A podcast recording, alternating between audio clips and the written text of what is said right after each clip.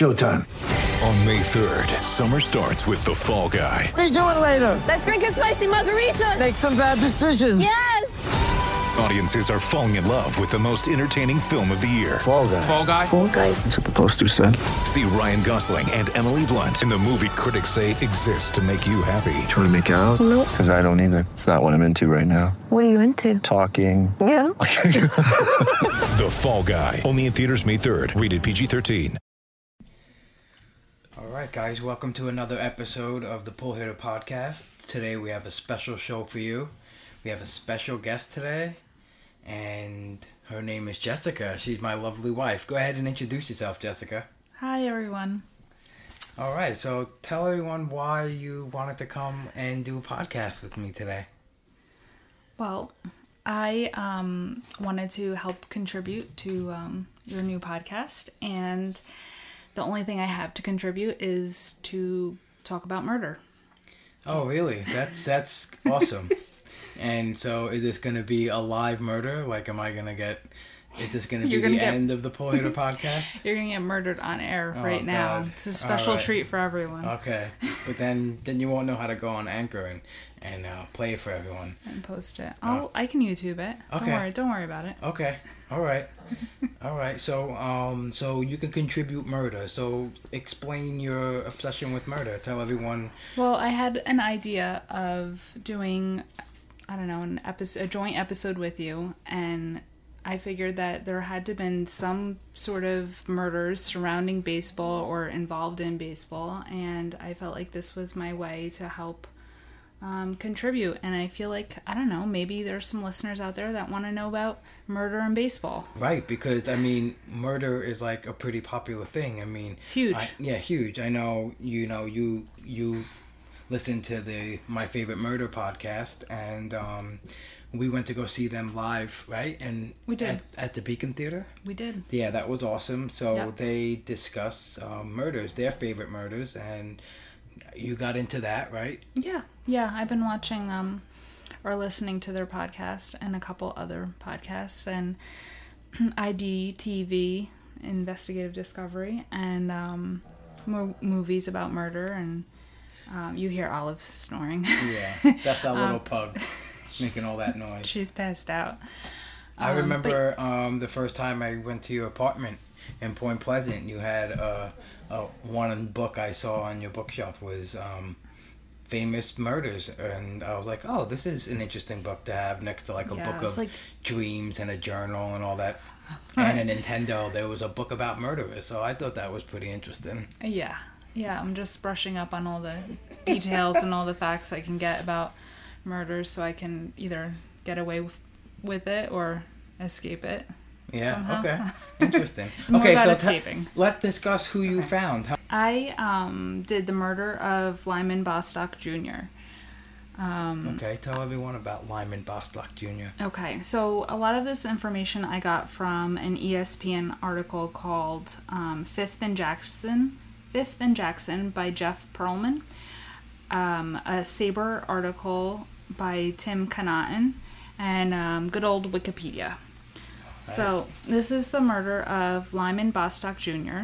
He played Major League Baseball for four seasons with the Minnesota Minnesota Twins and the California Angels. It's the Twins, right? It's the twins. Okay, Yeah. all right.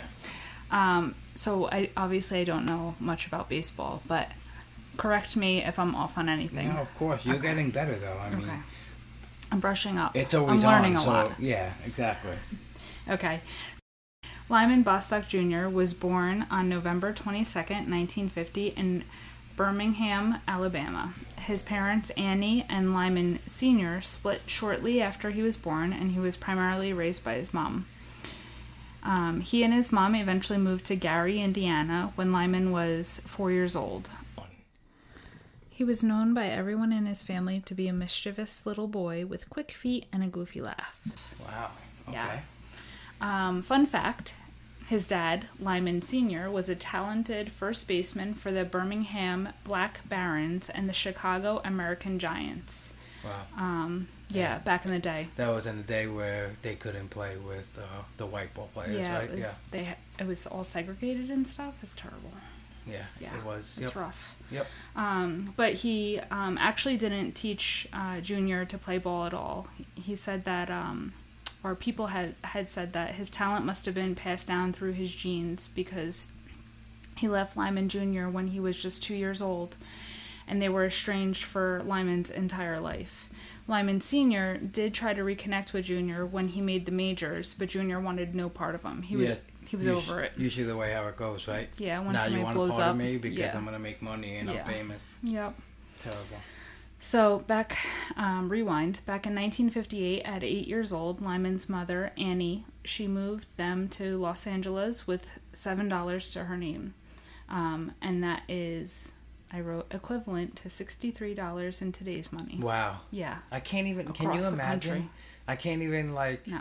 picture going out with And- with and- only sixty three dollars. That people just got up and moved and wanted a better life, life. and yeah. their and their and her kid. yeah. It's nuts. Amazing. Um, she immediately found work as a technician in a hospital and worked there for the next 20 years of her life. Wow. Yeah, amazing. Um, about the same time when Lyman was eight years old, his mom bought him his first glove. Unfortunately, the very next day, someone stole it. She wasn't able to buy him a replacement, but a friend gave her um, a glove that he could use. The only issue, um, it was a left handed glove, and Lyman was right handed. So he used it anyway and basically just made it work. He started doing what they called He a played- Willie Mays style basket catch. Yes.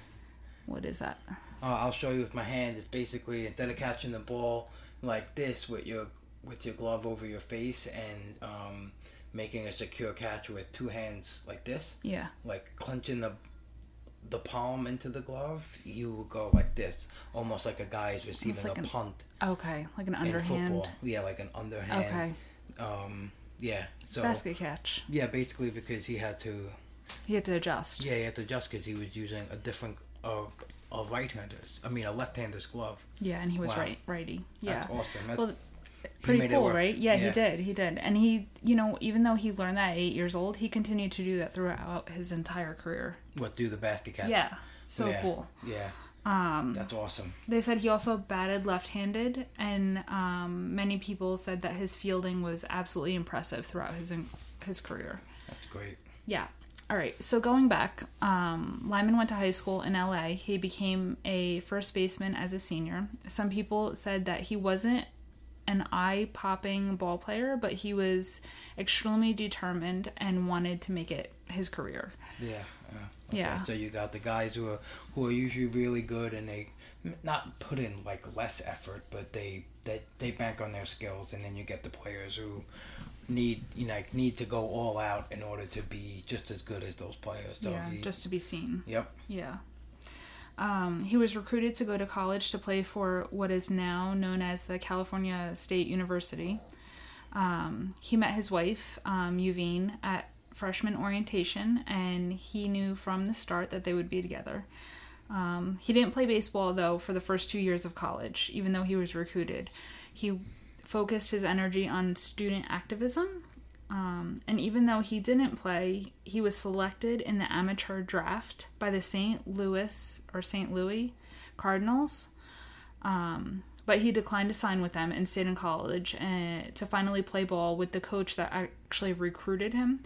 Um, and at that point, he helped lead the Matador Matadors to back-to-back um, NCAA Small College Division National Championships. Wow. Okay. Yeah. Yeah, So he was a winner. pretty cool. Yeah. Yeah, even though he didn't play like the first two years, they still wanted him. That's great. It's a great team name too, the Matadors. Matadors. Yeah. Yeah. I always thought I could be a Matador. yeah. yeah. What do you think? It doesn't look. I mean, it looks like the bull is always fooled Yeah. by the red thing, right? Yeah. Or no? The, I mean, the bull knows. He The knows bull what he's going for. Yeah. So like he knows he's part of the entertainment. Yeah. He knows this is what I do and it's cool. No. Well, I don't think he's a part of it. No. Okay. I, I don't think he has any any idea. I retract that uh, statement. Do you think that's something you could put on a resume? that like- you're a matador? Yeah. I Like mean, if you're going to be you like have to be really quick with your legs. What if you were going to like be an accountant for like you know Google? Like, would you like put that? Hey, hey, I was a matador. It's pretty impressive. Like, I think if any like if- Sure, I think yeah, you can I make- think if I was hiring a person and interviewing them, if they told me they were matador, I'd pretty much hire them.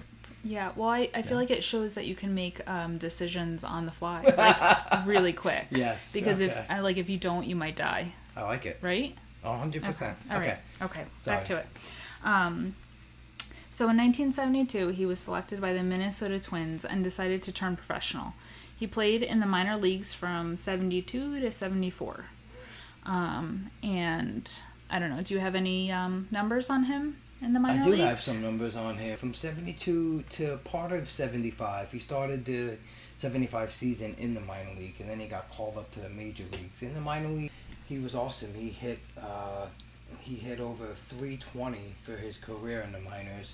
Um, every year he got better with power. Every year he was better with speed and average, and he got on base at um, a at a 400 clip, which means basically every 10 times at bat he would get on base four times, which is pretty remarkable. So there's there's definitely a reason why the Twins brought him up in such short time in the minors. Yeah, is that considered a short time from only p- playing like what three years before he was promoted? Yeah, that's um you know probably around slightly less than average. I Okay. think so. Yeah, I mean that's a good that's a good track though. Okay. That's a good arc. All right. Yeah. Well, in 1975, I have that he was promoted to the major leagues and played for the Twins until 1977. Yes, correct. So, do you have the Twins' major league stats? I do. Okay. I have some, you know, pretty impressive stats for for Bostock. In 1976 and 77 were his two best years. In 76 he batted 323 with um, he only hit four home runs, but he had 12 stolen bases. Um, and then in 1977 he really stepped it up. He went up to 336 average, which was third in the league behind his teammate Rod Carew, which is one of the best hitters of all time, and number two is Dave Parker, who was another great hitter. He also had 104 runs, 90 RBIs, 16 stolen bases, um, all above average numbers right there for that time. And he also had a five WAR, and what WAR is is a metric they made called wins above replacement. So um, that basically, if someone were to replace him in the lineup as a replacement level player, his five WAR represents that he was um, five wins better than that next level guy. Pretty valuable to a major league team now. So that's a pretty good season. Um, in that season too, he also same thing on base percentage was near 400. So uh, again, he was getting on base four out of ten times. And so in the um, 76 to 78, he was third in average overall, um, 21st in, in, in runs scored, and 18th in on base percentage. And he, so he had a pretty good run of three years, being one of the best hitters in the league. Cool. Yeah. All right. so, I'll just tell you though, in 1977, he only made $20,000. Twenty thousand dollars. $20,000 for his best year in the league. Wow. Yeah, twenty thousand dollars. Um, but I, I will say though that him and his wife Yuvine, they lived simply. They had a one bedroom apartment. They owned an eleven thousand dollar Saab, um, and he had he was um, quoted to say that mere materialistic values. Some people have a need for that in life. Some people have always dreamed of owning a boat. I enjoy riding in a boat. Some people want fancy cars. But the way I look at it, a car can do two things it can take you and it can bring you.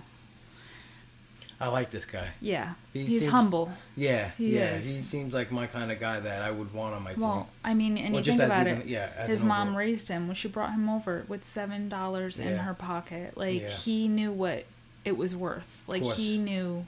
He knew the value of it. Yeah, he really did. That's why this one's hard. You know. I can't. You know, I'm I'm I'm not ready for it. Yeah, But it's rough. All right. So after 1977 season ended, Bostock became one of baseball's earliest big money free agents. Interesting. And Yeah. what year was that? Uh, after the 77 season, After so between 77 and 78. And you know, that's pretty much when, like the um the modern free agency period started. I heard. Yeah. I read. Yeah, yeah. I mean, in, in 1975, actually, um, two pitchers pitched without a contract, and at the end of the year, um, three arbitrators um, awarded them that they could be free agents and signed with any team. Really? And that was that was uh that that was a breakthrough. And Was then I'm sorry, but was that the free agent draft? Like, because they don't do that now, right? I heard. no, they don't do that. Well, Yeah. which what which I was gonna explain. Sorry. Um, Marvin Miller, who was the head of the Players Association, um, he decided that. Uh, as representing the players, the players needed a little more flexibility and not be um, so tied up into one team or organization without any flexibility and um, getting extra pay or you know trying to test test the waters and see if other teams valued your service a little better. So he came up with a system that um, if you had a minimum of six years in the league and your contract expired, then you would be eligible to be part of what was called um, the free agency. At first, it wasn't just like, hey, I want to go, you know, I want to go play with the Yankees. Yeah. It was actually a, um, a f- like a re-entry draft. They called it. Yes, yes. Um, yeah. So basically, the teams had to draft your bargaining rights in order to even make a bid for you. Yeah. So they had a rule that you could be drafted by up to 12 teams maximum. And if a player was drafted by three or more teams, only those teams can discuss a contract with him. Right. But if you were only bid on by two or fewer teams, then he then then you had a right to discuss a contract with anybody that you wanted to. Cool. So yeah, it was Yeah. it was a pretty big breakthrough Yeah. at the time. Yeah, that's awesome. Yeah. It seems like it was like in the player's favor. Yes, it definitely was. And you know Yeah. what? A lot of the players wanted no like structure. They just wanted to be free at all times. But Marvin Miller, who was really so pivotal, he decided that um, if anyone was a free agent at any time, it would like oversaturate the market and compress the salaries. Sure. So then, with like a threshold, it became that fewer players at a time would be free agents, and that they would demand higher contracts. And he Okay. was hundred percent right about that. Like, you know, that's a really key point in baseball for the players. Yeah. So he was a free agent in '77. He became one. Yeah, he became a free agent in um in 77. Um he was one of the first big money free agents. And so, how much did he sign for? Well, wait, hold on. All right, second. all right. Sorry. He was selected by eight different teams in the first round of the free agent draft. Yeah. Okay, wow, Big eight. time. Um, Lyman said that he would have signed with the Twins, but after issues with the owner, he decided it was best to move on. I think the owner wasn't really offering him anything close to what he had wanted. I don't know the specifics about what he offered him, but um, I know that they had some issues, so he was like, "Yeah, I'm out." Um, but he liked the team and he did want to stay. Um, anyway, so he received generous offers from the Yankees, but he declined it. Um, I don't think. Well, you know what? That's speculation. I can't say whether he wanted to move to the East, but I have a feeling from what I read that he didn't really want to move on because it wasn't like um, it wasn't a shy offer. Like it was pretty generous. Okay. He also received an offer from the San Diego Padres with a bonus of McDonald's franchise locations. Yeah. They, so they were gonna give him McDonald's. They were going to give like, him run. multiple McDonald's locations. That's interesting. Yeah. So I'm guessing maybe the owner had some. Yeah, he Wow. he owned McDonald's. Or he was just gonna Yeah. like buy him a couple of friends. Like that's pretty. That's a really cool. yeah, it's a Yeah. different. Well, it gives you life after baseball, right? Yeah. If you own franchises, then you have something after baseball's done. Absolutely. Unfortunately, he didn't make that. Yeah. Yeah, it sucks. Um, he did wind up declining that offer too. Um, Lyman eventually signed with the Ca- California Angels for Okay. two point three million dollars Wow. in April of nineteen seventy eight. It's a And big I did a yeah Twenty thousand to two million. yeah, and I, um, I did a little like equivalent to today's money. It would be about nine point five million. I know that that's probably not the same as far as like skill and draft wise, but just two, you know, two point three is huge for the nineteen seventy eight. Huge. You said nine million. I said nine point five Yeah, million in and it- today's money. All right, so um, at the beginning of '78, he felt the weight and the pressure of this big dollar contract. Um, it was a super slow start with the Angels, and by slow I mean I have that he was only batting about a 150 the entire month of April. He had one forty seven. That's rough. Yeah. He even had more. And what did what did he come from? Like he came from what? At, three uh, in seventy seven? He hit Yeah. three thirty six. wow.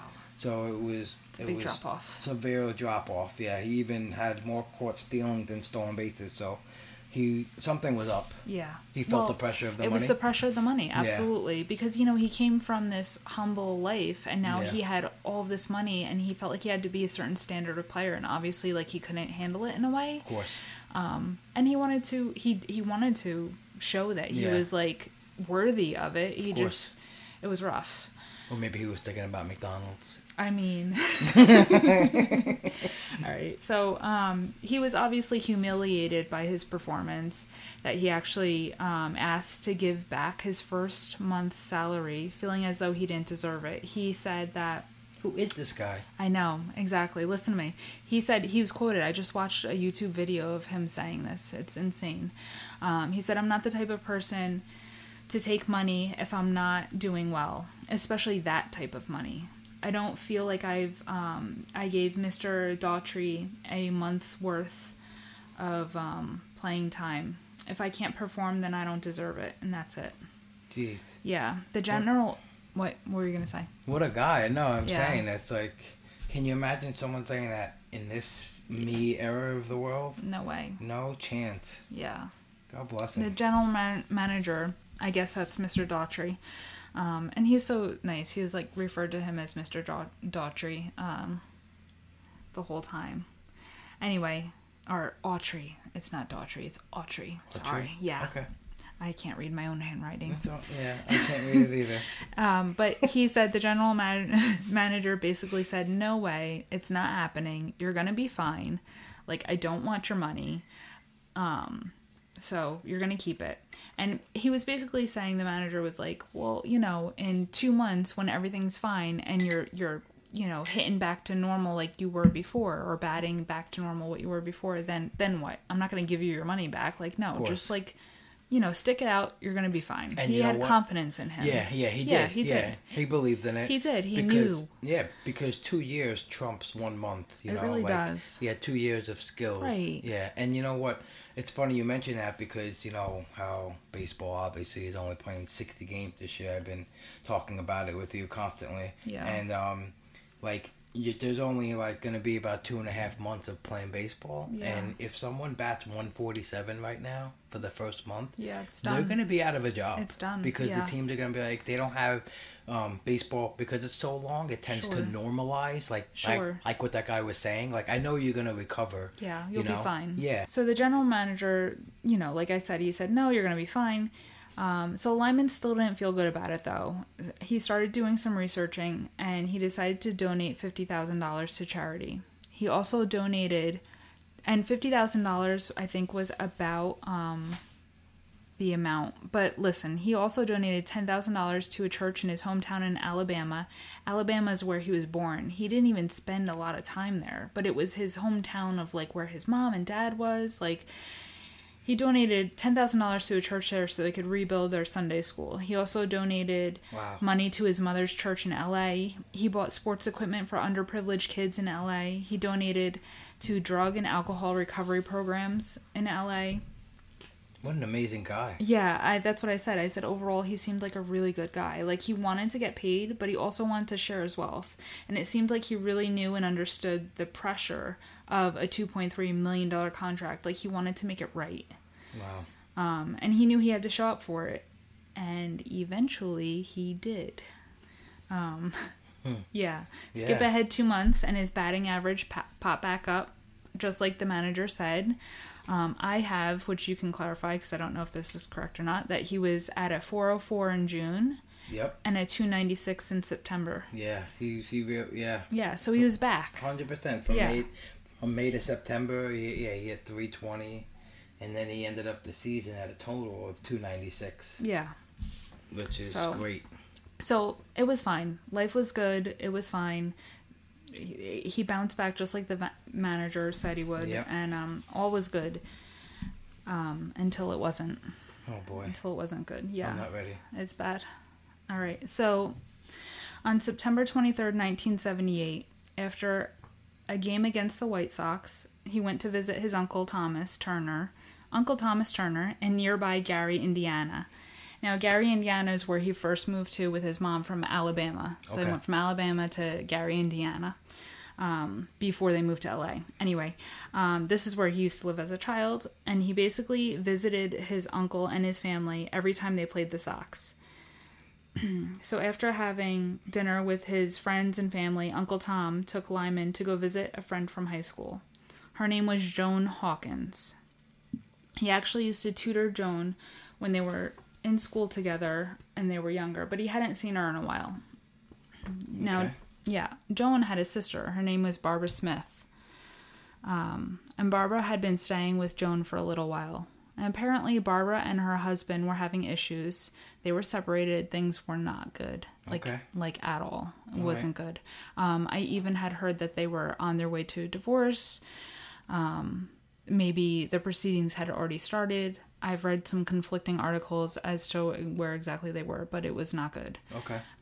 So after a short visit at Joan's house, Joan and Barbara asked Joan and Barbara asked Uncle Tom for a ride to their cousin's house, which was kind of across town, but it was before Uncle Tom's house. So it was almost like on the way home, can you drop me off at our or can you drop us off at our cousin's house? Okay. It seemed like a really like casual ask. Um, unfortunately, what they didn't know, Barbara's soon to be ex husband Leonard was sitting outside his sister in law's house watching. Like a creep. Like a creep. Like a creep. And I'm a creep. Now Leonard, um, Leonard was a 31 year old unemployed steelworker. He has uh, he was known to have erratic behavior, and had also an extensive police record. He and Barbara had a tumultuous marriage. It was said to be full of jealousy, violence, and physical abuse. The whole thing, it just it wasn't good at all. Um, after a conversation earlier in the day between Barbara and Leonard, Barbara told Leonard it was completely over, never gonna happen, it's done. Um, so, what does Leonard do? He decided to pull up in front of Joan's house with a loaded shotgun on his lap and wait. No. Yeah, it's bad. He was watching the house for um, an unknown amount of time, um, but later he had claimed that he was going to try to take her out on one last date to win her back. So we can only imagine where that one last date was going to end up Yeah. or how it was going to go. No bueno. No bueno. Yeah. Um, so Leonard happened to see Uncle Tom, Lyman, Joan, and Barbara get into a car and assumed his estranged wife was cheating on him with Lyman because of the way that they had gotten into the car. So, from what I read, um, Uncle Tom was in the front and um, Joan was in the passenger side seat. And Lyman um, got behind Uncle Tom, and then Barbara was on the right side in the back seat. So why I think that they got into the car that way was so when Joan got out, she could just lift the seat and Barbara could climb out of the back, as opposed to like Lyman getting out and then the girls, both the girls, having to try to get out. Right. Um, anyway, it doesn't really matter seating arrangements. It's it, No, I mean it's a pretty crazy motive. yeah, it's really the way you get into a car. yeah, it could change your entire life. Yeah. yeah everything this whole thing you know? And it's so crazy too because you know the um the manager or whoever's in charge of the baseball players like at the field um he allowed lyman to go see his family and he didn't have to. Apparently like he could have made all the guys stay at the hotel like when they're playing and stay like in the area Right. and the team hotel. yeah, and he let him go out because he knew that he was close to his family, and he was. Like this was just like an innocent like night out. Yeah, and at the manager too, you could probably look and like if you know you're like a player might be a little prone to like oh this guy's gonna look to go out and maybe Yeah. not be ready to play tomorrow, but he was probably the type of guy where he knew okay he's good you know good family guy, good Right. guy. Yeah, I trust Like, him. he- yeah, yeah. okay, he's not gonna go out and and be not ready to party, uh, not ready to play tomorrow. Yeah. All right. So I said that um you know, it was all because of the seating arrangements in the car, but it, in reality, Lyman had just met Barbara 20 minutes earlier. He was not having an affair with her. There was no connection whatsoever. I mean, he was just kind of reconnecting with Joan after all of these years of not seeing her. Right. And even that was completely innocent from what I've read. Um, so apparently, Leonard, the crazy, or not the crazy, the jealous ex husband, pulled, pulled out and followed Uncle Tom's car. Um, they had pulled up to a red stoplight at 5th and Jackson. Leonard got out of his car and he pointed a loaded shotgun into the back seat of Uncle Tom's car and fired. Oh man. Yeah, he shot Lyman Bostock Jr. directly in his temple. Lyman was rushed to the hospital but died two hours later. He was only 27 years old. Fuck. Yeah, it's bad. That's horrible. Horrible. Really horrible. Twenty-seven years old. Yeah, he had his whole life in front of him. Oh god. Uh, Leonard, and we're- we're going to get to the trial. Did anyone? Oh, I was gonna. Yeah. Did anyone else get shot or just him? Um, Barbara was um, hit by shrapnel, pellet shrapnel from the shotgun blast, um, but she was listed as sta- in stable condition from um, from the get go. She was basically unharmed. I mean, um, Leonard had said that he was aiming for her, but um, he he shot Lyman directly in the head. Yeah. So, Yeah. um, Sounds like he was aiming for. yeah. Mm-hmm. Right? All right. So at the trial, Leonard Smith was tried twice for murder. He had a smooth talking, quick witted defense attorney. Oh, boy. And he said that Barbara's alleged infidelity called, caused Leonard to go insane. And that's why he shot Lyman. Wow. Yeah. The first trial resulted in a hung jury. Really? Yeah. Tell me about it. He shot a guy in his head and it was a hung jury. The second trial, um, Leonard pleaded not guilty by reason of insanity. Leonard was committed to a psychiatric ward and deemed lo- no longer mentally ill after seven months. Really? Not joking. So he didn't go to jail. Listen, he was then released after the seven months in a psychiatric ward. You kidding me? I'm not kidding you. He served zero jail time besides whatever um, time that he was locked up during the trial. I think the total time, including the psychiatric ward, was only like it was less than 18 months. What a disaster. Disaster. Now listen to me though. Um, a fun fact I have, if there could ever be a fun fact There's about more this. fun, yeah. Yeah. The fun fun is over, The but fun no. is over. Listen, this is one fun fact. Indiana actually changed their insanity laws after this trial specifically. Wow. Yeah. So Se- Bostock is just. I mean, he really, you know, he was part of history for that town. I mean, Yeah, many in a bad reasons. way, but I mean, Yeah. oh, that's that's yeah. Well, now you can claim insanity and be found guilty at the same time. Oh, okay. yeah. I got so you. if you're cured from your insanity, if you're magically cured from your insanity and released, then you still have to serve some sort of prison sentence after you're released. right, Um, right. So at least there's that. yes, I mean, there has to be something that comes out of this that's slightly positive. Um, so Lyman was considered one of baseball's elite hitters of that time. Ron Schueler, who was a former big league Twins pitcher, said everything about his skill and approach made it perfectly clear that he would be winning a batting title one day. He was that good. In his eulogy, Angels teammate Ken Brett said this about Lyman. He enlivened our clubhouse, chasing the tension and drawing laughter into the darkest hour of our defeat. There's only one consolation. We were all better persons for having him touch our lives. oh man, Yeah, and that's the murder of Lyman Bostock. It's terrible. that is so terrible. I mean, especially hearing like how good of a person he was, He was a good described person. by everybody. Yeah. and um, you just lose your life like that. Yeah. It's just, I mean, anyone. You know, obviously, it doesn't have to be because he was a major league baseball player, but yeah, obviously we're showcasing murder in baseball and um, that is one crazy story it is. he's just entering the prime of his athletic life at 27 it's usually when you start putting it all together so yeah he Yeah. i mean that's that's just horrible Yeah. And they um there's so many other details about it too that I had read. Um, even just about like his wife finding out and she did an extensive interview. She hadn't talked about it for years, but she did an extensive interview and she had um, said some things just about finding out and like how she called his mom and him and his um mom, or she and his mom they they went to go fly out to the hospital and when they landed somebody in the airport told her that her husband died Like she didn't even get to the hospital yet, and his How did that person know? I don't because it was There all, wasn't Twitter then. no, it's all over the news, I guess. Yeah. Who knows? It was a big deal that he got shot. Like there was people all over. Even the person that was in the bed next to him in the hospital did an interview and said how he heard what was going on and he started freaking out like his at Lyman Bostock next to me and because of what people were saying. It's just Oh. it, it devastated the whole town. it sounded like he was such a good person too. It makes me so sad. That that is that is yeah. very sad. I mean, Yeah.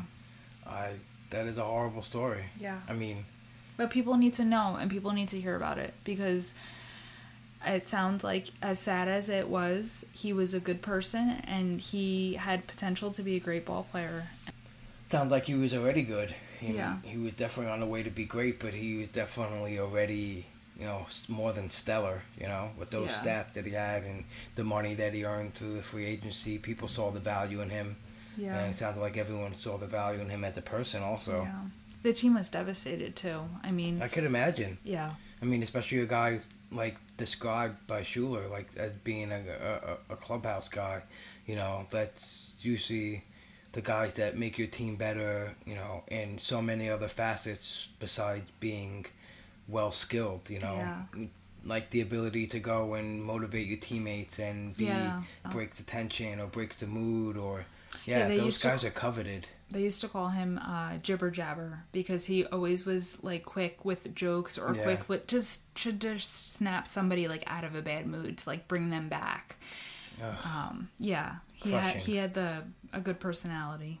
Man, Yeah. you really uh so yeah, you really uh killed Starting my off- mood for the whole night. Thank Starting you for off com- with a thank you for coming on and talking about this miserable situation. But that that was fun. I mean, I learned so much already. I mean, just and a, you know, a quick quick little brief intro to his life and then Yeah. just finding out so many horrible things that happened to him. Yeah, people need to know who he was. Yes, people definitely Yeah. need to know who he was. Wow, this is this is amazing. So I'm interested to see if you found some.